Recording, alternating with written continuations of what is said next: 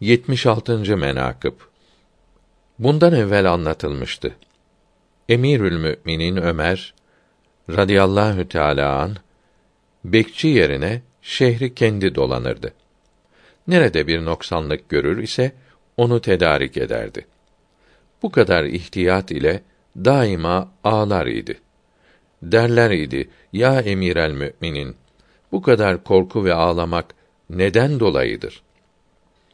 Buyurdu ki, eğer bir koyun veya bir keçi Fırat kenarında gezer, onun hastalığına ilaç yapmazlar ise, korkarım ki, kıyamette onu benden sual ederler. O bu kadar takva ve vera sahibiydi.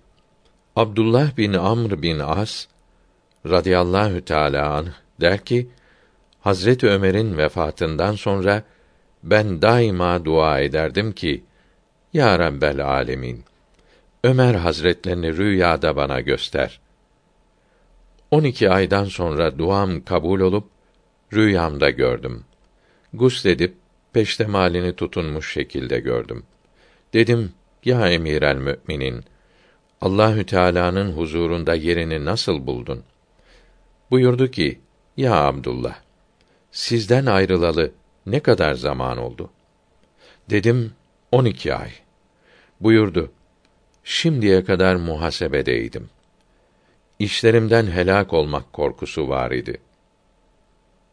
Eğer Allahü Tebareke ve Teala Hazretlerinin rahmeti gazabını aşmasaydı çaresiz kalır, mahvolurdum. Şimdi ben ve sen bilelim ki defterleri günah ile siyah etmişiz. Ben ve sen taat ve hasenatı rüzgara vermişiz. Ben ve sen yüz suyunu Allahü Teala ve Resulü önünde yere dökmüşüz. Huzurunda edepsizlik etmişiz. Ben ve sen dünya malına mağrur ve meşgul olup ahiret hazırlığı yapmamışız. Ömer bin Hattab radıyallahu teala an hazretlerinin hali böyle olan yerde ki dünyada geçinecek miktardan fazla eşya tutmazdı.